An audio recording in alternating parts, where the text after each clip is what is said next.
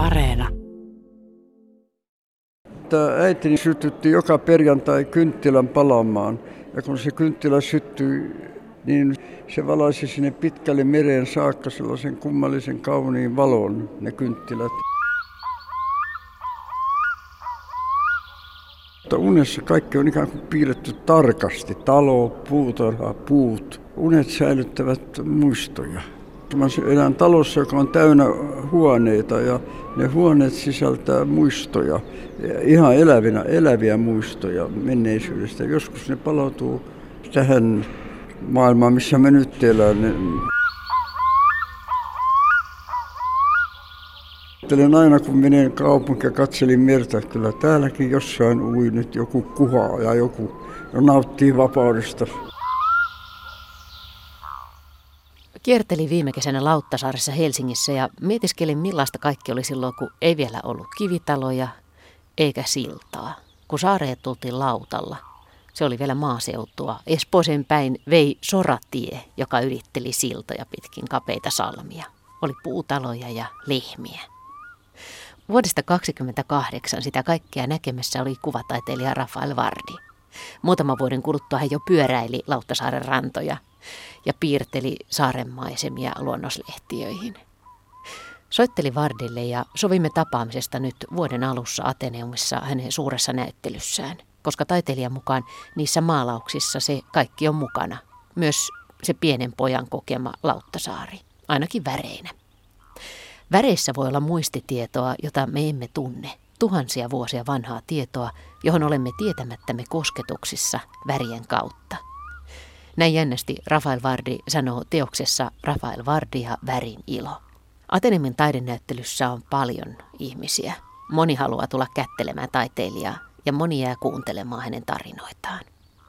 Töitä on elämän varrelta yli 90 tuotannon kaikilta kausilta. Työt loistavat kirkkaissa väreissä, oransseina, punaisina, sinisinä ja tietenkin keltaisena, vardin keltaisena. Kaikkein viimeisimmät maalaukset ovat kuitenkin tummia omakuvia. Yöllä usein ajattelin, millaista on minun verenkiertoni, millaisia ovat luuni. Taiteilija on kertonut maalausten lähtökohdista Helsingin Sanomien kuukausilitteen jutussa. Yö ja unet ovat muutenkin Varrille tärkeitä. Niinpä hän ehtii ohjelman jälkeen miettiä sitäkin, miten tämän talven karhujen talviuni oikein sujuu, että näkevätkö ne painajaisia. Minkälainen on karhujen unimaailma, jos lunta ei ole tarpeeksi talvipesää peittämään.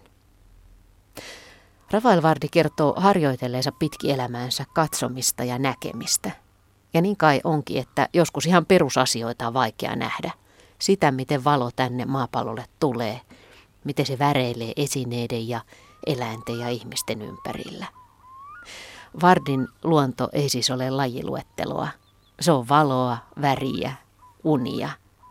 Ja näkemisen lisäksi ovat kaikki ne muistot ja se, miten ne kantavat vuosikymmenten takaa aikuisuuteen ja maalauksiin.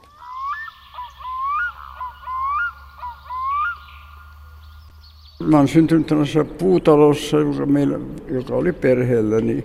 Ja meillä oli oikein suuri puutarha, jossa oli kaikkea sellaisia, mitä ihminen, pensaita, musta viinimarjoja, punaviinimarjoja. Ja, ja me aktiivisesti kasvatettiin kaikenlaisia syötäväksi kelpaavia vihanneksia, kurkkuja ja mansikoita ja perunoita, että luonto toi ikään kuin leivänkin. Oliko Lauttasaari siihen aikaan lehmiä vielä? Lehmiä? Mm. Totta, meillä, oli, meillä on vieläkin sellainen punainen huvila ja muuta. Se kuuluu Lauttasaaren kartanoon, jossa myöskin oli lehmiä. Ja muisto on, että joka aamu ne marssi ulos pellolle ja siellä ne pellot oli viljeltyjä, hyvin viljeltyjä. Aivan kuvittelin, että se on maaseutupaikka. Sillä Lauttasaari, joka nyt ei enää ole enää sitä Lauttasaarta. Niin te asutte edelleen Lauttasaaressa. Olette myös nähnyt, nähnyt tämän muutoksen kaikkina näinä vuosina? Pakko ollut nähnyt, koska satun sitä sukupolvea, joka on elänyt muutaman sodan. Ja totta kai ne sodat toi muutoksia tieverkostoon. Se oli kaikkein tärkeintä, että tieverkoston leveni. Ja ehkä kaikkein tärkein tapahtuma tietenkin oli, että silta tuli. Se muutti Lauttasalta täysin. Olitteko te semmoinen luonnossa retkeilevä poika pienenä poikana? Teittekö majoja tai? No kyllä siinä toi oli hyvä kysymys. Tosiaankin mä olin, tein puihin rakentin majoja. Me pojat rakennettiin majoja puihin. Että se oli hyvin, sellainen muista tulee, että kiivettiin ylös ja tehtiin niihin sitten koijia, niin kuin sanottiin. Joo. Ja sitten Lauttasaaressa on se meri. Merihän teillä on monissa maalauksissa ne mukana. Joo, meri on ollut äärettömän tärkeä. Meidän huvila sijaitsi aivan niemen kärjessä. Melkein veden ympäröimä ja välillä vesi nousi, niin se nousi aika melkein meidän talon liitarin niin kuin asumiskorkeudelle. Että, ja kun se oli hyvin matalaa vettä, se oli erittäin matalaa ja kun se oli kirkas se vesi, niin siihen mitä, mihin eniten tottuu, että sai nähdä, miten kalat ui siellä vedessä. Se on mun suurin elämys ja vieläkin mä, kun mä jotakin ajattelen mertamaan, että siellä elää kalat vapaana, niin kuin siihen aikaan oli mukavaa nähdä, kuinka vapaasti ne siellä ui vedessä ja tekivät mitä he huvitti siellä. Että välillä vähän isompia ja pienempiä ja mä olin kova sellainen niin, kalastamaan tai onkimaan. Että joka tapauksessa niin se, se oli ihmeellistä nähdä, miten luonto elää omaa elämäänsä. Vaikka kalan avulla, kala ikään kuin näytti, että meri ei, ei se ollut mitään tyhjää, ei se ollut vaan vettä, vaan se oli, niin laidunsi siellä niin kuin lehmät maan päällä, niin kalat pieninä parvina laidunsivat siellä veden alla. Ja kun näki sen silloin, että se on ehkä mun suurin elämys on. Ja vieläkin mä ajattelen aina, kun menen kaupunkiin ja katselin merta, että kyllä täälläkin jossain ui nyt joku kuhaa ja joku nauttii vapaudesta. On varmaan mahdotonta erottaa sitä, että miten paljon esimerkiksi ne lapsuusmuistot ovat kulkeneet teillä mukana näissä tauluissa. Niin, tietenkin se on. Minä en ajatellut, että mä säilytän mitään, mutta kyllä unessa kaikki ikään kuin en mä elä unessa, vaan yhdessä talossa. Mä elän talossa, joka on täynnä huoneita ja ne huoneet sisältää muistoja, ihan elävinä, eläviä muistoja menneisyydestä. Joskus ne palautuu tähän maailmaan, missä me nyt elämme, ja joskus ne sekoittuu, että elän molemmissa sekä muistossa että tykyhetkessä. Näettekö te unta lapsuudesta? Vaikka kuinka paljon, mä en pysty millään muistamaan kaikkea, mutta unessa kaikki on ikään kuin piirretty tarkasti. Talo, puutarha, puut. Unet säilyttävät muistoja. Vietittekö te lapsena paljon aikaa siellä puutarhassa niiden viinimarjojen ja muiden luona? Tietenkin niiden mulla, no täytyy sanoa, että kun piti niin paljon rikkaruohia käydä kitkemässä, koska se oli puoleksi talolle ammatti kasvattaa vaikka kurkkuja ja täyttää talveksi tynnyreitä, kurkkuja, panna musta viinimarjolehtiä väliin ja taas kurkkuja. Että se oli, sen minä muistan, että siitä se muodostui ikään kuin elämän tavaksi elämää siellä. Se oli, kun maaseudulla eläisi. Kaupunki ei ollut edes lähelläkään. No, olivatko ne vuodet jotenkin no tyhmä kysymys ehkä, mutta oliko ne kesät tai ne vuodet, niin onko ne muistoissa jotenkin keltaisempia No, jollen mä muuta keltaista muistan, niin muistan ainakin, että ne voikukat muodosti keltaisia kehiä, mutta että ei keltainen, se on niin kuin hiukan väärä usko, että keltainen sinänsä. Keltainen on yksi väri, väripurkissa ja ei se mitenkään herätä taiteellista kiinnostusta nähdä keltaista väriä, vaan vasta kun viereen tulee jokin toinen väri, niin se keltainen saa niin kuin luonteensa. Ei se yksinä ole muuta kuin kemiallinen värisekoitus. Mä voisin sen, sen voisin sanoa, että on varmaankin suuri ero, syntyykö jossain New Yorkissa, jossa talot ovat hyvin korkeita ja ei taivasta paljon näe, muuta kuin hiukan hämöttää talojen välillä. Tai jos syntyy täällä Helsingin Lauttasaaressa keskellä luontoa. Molemmat ilmeisesti vaikuttaa myöskin taiteelliseen lähtökohtaan. Joskus luontovalokuvaajia, kun olen jututtanut, niin he on puhuneet siitä, että miten lapsena vähän niin kuin leimautuu siihen maisemaan, että siitä tulee semmoinen kaikkein rakkain. Luuletteko, että teille on käynyt niin, että se meri kulkee aina mukana? Juuri näiden sen takia, että niin paljon katselin kalojen elämää, niin meri on aina kulkenut unissakin mukana. Mä olen hirveän paljon nähnyt unta, missä joku kalastaa. Ne muuttuu tietenkin joskus symbolikalastajiksi niin kuin Johannes, jota kalasti sieluja. Mutta että meri on äärettömän tärkeä minulle vieläkin. Ja meri on äärettömän vaikea maalata. Se on sitten eri asia, että siitä ei näe muuta kuin pintaa. Ei sitä voi edes maalata merta sellaisena kuin se itsenäisesti on. Mutta voi maalata, miten se kuvastaa pilviä ja taivasta. Sen voi aina yrittää tehdä. Tämä taulu on Katajanokasta ja tuo taulu on sieltä samasta paikasta, missä kasino on.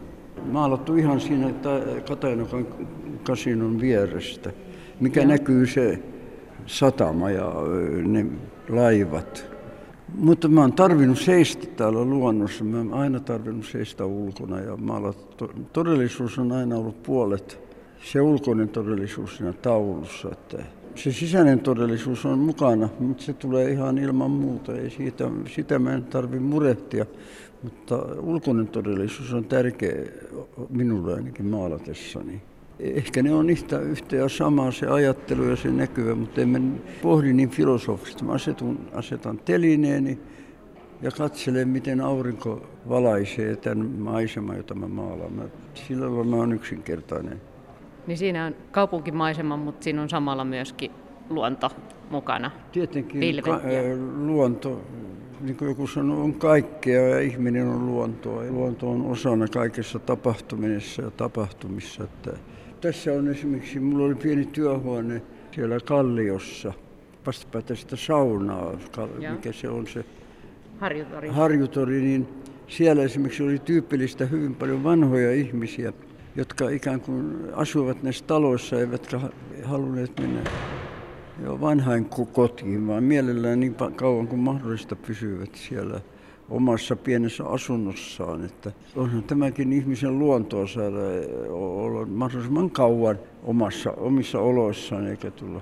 Et tulee mieleen, mikä luonto on, mutta se onkin to, mulle on tärkeintä, mitä silmät näkee myöskin. Et se, mikä silmät näkee, ja sitä mä oon eniten maalannut. Ja se on aika lailla valoa ja väriä.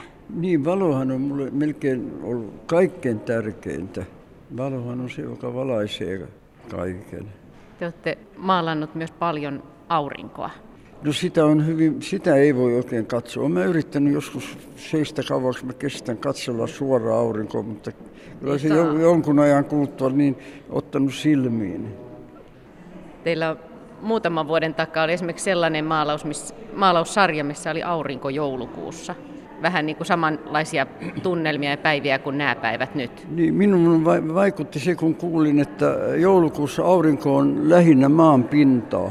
Ja, ja, ja se aurinko on se, joka panee kevään alkuun. Se vaikuttaa maan alla, vaikka lumen allekin se on mahtava ajatus tietää, että luonto alkaa heräämään joulukuussa, eikä sunkaan sitten keväällä, kun aurinko tulee. Aurinko tulee jo joulukuussa. Nyt mä vähän ihmettelen, missä se viipyy. Toi maalaus on jotenkin erityisen tärkeä just tämmöisenä tammikuisena, hirmuisen harmaana niin. päivänä. Tulee mieleen, että Tuve Jansson, jonka mä jonkun verran tunsin, sanoi kerran minulle, että sinun pitäisi pitää näyttelyt myöhään syksyllä, jolloin kaikkialla on pimeätä ja harmaata. Että silloin sun työt tulisi parhaiten esiin. Nyt mulla on tässä harmaassa ajassa ja ne tulee esiin. Ja ihme, kyllä hän tulee mun jälkeeni taas, että näin me kohdataan toisiamme töiden kautta. Jostain kirjasta, jota teistä on kirjoitettu, niin luin, että olette sanonut, että että luonnossa, jos voisi vaikuttaa, niin pikkusen enemmän voisi sitä keltaista laittaa luontoon kuitenkin. Että jos, jos te voisitte vaikuttaa, niin räiskisitte pikkusen enemmän keltaista mukaan. Ehkä mä totuin, että äitini, joka oli hyvin ortodoksi uskovainen, sytytti joka perjantai kynttilän palamaan. Ja kun se kynttilä syttyi niin se valaisi, ja koska me asuttiin meren äärellä, niin se valaisi sinne pitkälle mereen saakka sellaisen kummallisen kauniin valon, ne kynttilät. Ja mitä mä nyt ymmärrän, niin valo on ehkä tärkein olemassaolomme synnyttäjä. Siinä maalaus, jossa on työn nimi on raidallinen pusero, mutta siinä on myöskin valtavasti kukkia. No kukat heijastavat valtavasti valoa ja kukkissa on väriä ja tietenkin nämä on vain maalauskukkia, ne ei ole oikeassa kukkia. Se on hyvin tärkeää, että taiteilija tehdessään tietää, että oikeata kukkaa ja oikeata maailmaa sellaisen kuin silmässä ei voi sellaisenaan panna, että hän tietää tekevänsä taidetta. Sen jälkeen kun tietää tämän, että tekee taidetta, voi suoraan yrittää vaikka kopioida sitä luontoa, kun tietää, että tekee joka tapauksessa vain taidetta. Jostain luin samasta aiheesta, mistä olette sano, sanonut, että vaikka maalaisi kuinka hienon linnun, niin se ei kuitenkaan laula. Niin, se on kauheinta, mitä mä voin kuvitella, että mä maalaan linnun, joka on täysin oikean näköinen, maalattu niin oikeaksi, että metsistäkin voisi haluta ampua sitä, mutta että siltä puuttuu siltä maalaukselta ääni ja liike, niin sanotaan sitten, että parempi on sitten, että mä maalaan vaan puhdasta väriä, kun maalaan tällaista luontoa, joka ei ole ollenkaan todellista, joka on todella kauhistuttavaa, jos kaikki ihmiset seisoisivat kaduilla jähmettyneinä ja puhumattomina koko ajan. Ajatteletteko, että se voi olla päästä lähemmäs sitä elämää, kun ei yritä näyttää niin valokuvamaisesti? No, kyllä, totta. Sellainen väri, joka on vaikka sotkunen, on lähemmäksi ihmistä kuin sellainen väri, jota hän koittaa, millä hän koittaa niin kopioida sellaisia asioita, jotka eivät ole, joita ei voi kopioida. Että parempi sitten tekee vaikka sen verisotkunsa. Se on enemmän häntä itseään, tämä toinen vaihtoehto. Tämä on, on Laksnes, islantilainen kirjailija, tämän näin sanonut, että vaikka minä sen sanon uudella, se on aina jäänyt mieleen tämä lause, että se, hänestä se olisi hirvittävän kauheutta, että joku kopioi vain täydellisesti jotain, joka, josta puuttuu se henki.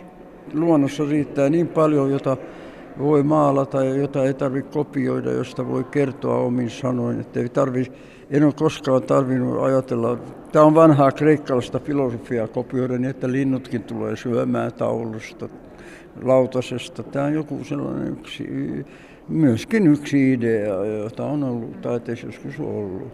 Niin ja maalaamalla kukkia niin voi yrittää maalata niiden elämää, mutta myöskin taiteilija maalaa itseään siihen. No joo, esimerkiksi sodan aikana oli vähän muotia ympäri ainakin Eurooppa, että ihmisistä tehtiin tällaisia voimatyyppejä, tällaisia niin kuin roomalaisia urhoja, koska sota, sotaa ihannoitiin ja sodan avulla ilmaistiin, niin taide, taiteen piti ilmaista ihmisen käsitys, että todellinen ihminen on tämmöinen voimakas, harteijakas, Eräälle taiteilijalle tarjottiin Saksassa työpaikkaa eläintarhan vierestä. Sanoi, kun kuuntelet, kuinka ne eläimet siellä huutaa ja möyrii, opit tietämään, mikä elämässä jotain merkitsee. Se oli Saksassa sodan aikana. Ja taiteilija siellä, äh, Brecke, hän oli äh, aikanaan äh, Hitlerin mielitaiteilija. Tässä on Lapista eräs tuttava lastenlääkäri oli töissä Rovaniemellä lastenlääkäri ja kutsui minut toukokuussa sinne vieraille ja mulle, siellä mulle avautui aivan uusi maailma, se niin sanottu yötön yö. Aurinko ei koskaan painunut horisontin taakse, se jäi aina korkeintaan sinne jonnekin aivan lähelle maanpintaa, mutta että yö jat... Mutta ilma oli sellainen, että ei tahtonut nuku... ei nukuttanut, että muistaakseni maalasin yön läpi. Että se oli jotakin aivan uutta, että yö ei tulekaan. Tässä on lapsuuden kuvia. Talvet oli, niin kuin joskus sanoin, että ennen talvet oli ihan talvia, niin aina sanotaan, mutta ne oli todella ennen. Talvet oli kylmiä ja pitkiä. Oli ihan mukavaa, niin kuin sanotaan, survasta sukset vaan talon rappusten vierestä ja mennä hiihtämään. Ja Lauttasaari oli ennen täyttä luontoa, kun ei ollut siltaa, niin siellä oli paljon luontoa, metsää, joten mä olin kova hiihtämään ja metsässä kävelijä ja luonto on hyvin lähellä sen aikuisia maalauksiakin. Pystyykö merenjäällä hiihtämään? Useimmiten, koska vastapäätä talo oli Mustasaari ja, seura, ja vastapäätä sitä oli Seurasaari. Musta tuntuu, että mä elin meren äärellä ja soutamalla ja hiihtämällä ja ei enää ole mahdollista sellaista, koska tämä kaupunki on niin laajentunut ja vien, maisemat ovat täysin häipyneet. Ei siellä ole muuta kuin kivitaloja nykyään. Pieniä lä- länttejä vihreitä välissä, mutta hyvä niinkin. Tehän olette maalannut myöskin siellä Lauttasaaren ryssän kärjessä jossain vaiheessa. Joo, no mulla oli, koska mä vähän saadakseni vähän maalaus rahaa, niin mä kannon lehtiä ja näin mä joka päivä pyöräilin läpi ryssän kärjen ja katselin tietenkin sitä luontoa ja kävin siellä maalaamassakin. Nuorempana ajoin hyvin pitkiäkin matkoja, maalausmatkoja, usein kaupunkiin, jonnekin satamaan ja se oli sellaista, mä, mä olin aika liikkuva. Joo, mä jostain luin senkin, että, että olitte Samvannin oppilaana ja pyöräilitte aina metsään piirtämään ja, tai maalaamaan ja sitten takaisin. No siihen aikaan Vannikin tiedettiin maalariksi ja mä kävin siellä Westenistä hänen luon näyttämässä ja hän käski vaan maalaamaan, mitä ympärillä on. Se oppi oli sitä, että maalaamalla opit maalaamaan. Tässä meidän edessä olevissa maalauksissa on siis, siellä on hiihtäjä, sitten siinä on tämmöinen talvinen koivurunko. Ollaan pukeuduttu talvisen lämpimästi. Ja tässä toisessa kuvassa on siis luistimet, kelkka. No, usein näihin sijoit, minä sijoitan näihin tauluihin kaikkea se, mitä nuorella on. Luistimet selässä, luistimet jalassa ja pieni kelkka. Ja nämähän on usein tällaisia koosteita yhteen paikkaan, mitä on nähty eri aikoina. Vähän kuin joku runoilija maalaa vuoden pieneen runokokoelmaan mahduttaa. Mutta luisteluakin harrastettiin siis? Tietenkin kyllä, ja usein jää oli hyvin kirkasta. Minulla oli tapana tehdä sellaisia pieniä kolmella luistimilla varustettuja kelkkoja ja pienet purjet, että purjedin paljon jäällä. Jääkin oli mulle hirveän merkityksellinen. Koko luonto oli mulle hirveän merkityksellinen hyvin nuorena.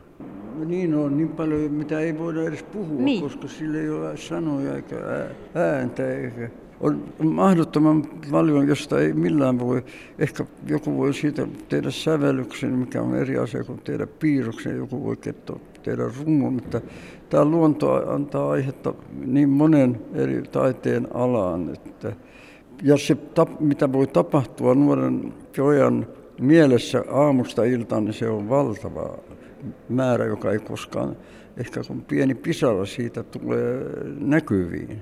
Kun soittelin teille, niin te sanoitte, että no eihän minä nyt varsinaisesti maalaa mitenkään luontoa, mutta totuushan on ihan toinen. Nämä työt on kokonaan luontoa. Niin se on aika, koska sitä niin osaa, eihän se osa ajattele, että se on osa. Että mä en ole ajatellut, mutta nyt kun tuli tällainen tilanne, niin mä huomaan kuinka paljon mä olen luonnossa mukana ja kuinka paljon luontoa on minussa mukana. Mitäs Tuossa on esimerkiksi tämä Tarjan kuva ja Tarjan avulla mä pääsin aloitteessani maalaamaan tätä muotokuvaa, niin mä joudun samalla elämään siellä Kultarannassa. Niin, ja katsomaan sitä luontoa, mikä siellä oli, ja hiljaksi se alkoi näkyä mun tauluissanikin. Mä olen, koska aina jäi välillä odotusaikaa, hänellä oli kiireensä ja siinä välissä mä sitten ehdin paljon maala. Mä aloin ehtiä maalaamisen. Joten sekin luonto, luonto tuli tämän muotokuvatilauksen yhteyteen. Ja tässä, tässä on, on juuri Kultarannasta. Se on Naantalia vastapäätä yhteen suuntaan Kultaranta.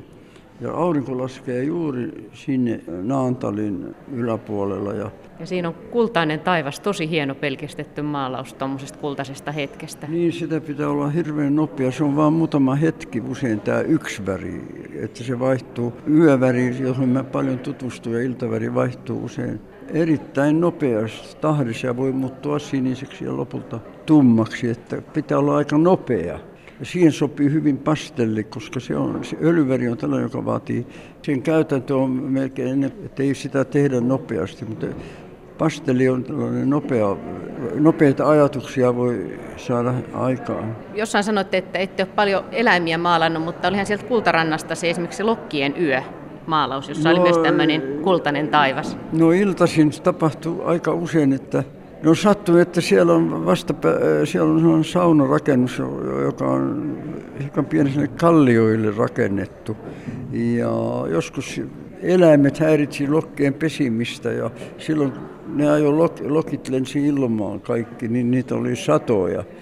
Että jotenkin se, siinä ne lokit aina esiintyy eniten. Entä sitten tämä luonnon mielettömän suuri miljoonat värisävyt, mitä sieltä löytyy? Eikö se ole koskaan turhauttavaa, että, että sitä on niin paljon? No tietenkin olen lukenut kuinka monta tuhatta väriä tai miljoona, mitä minä en näe, mutta joka tapauksessa mä valitsen ne värit, jotka, joilla on joku merkitys mulle itselleni ja niitä, niitä mä sitten harjaannun käyttämään. Mä, et jotenkin väri seuraa myöskin mun sisäistä luontoa.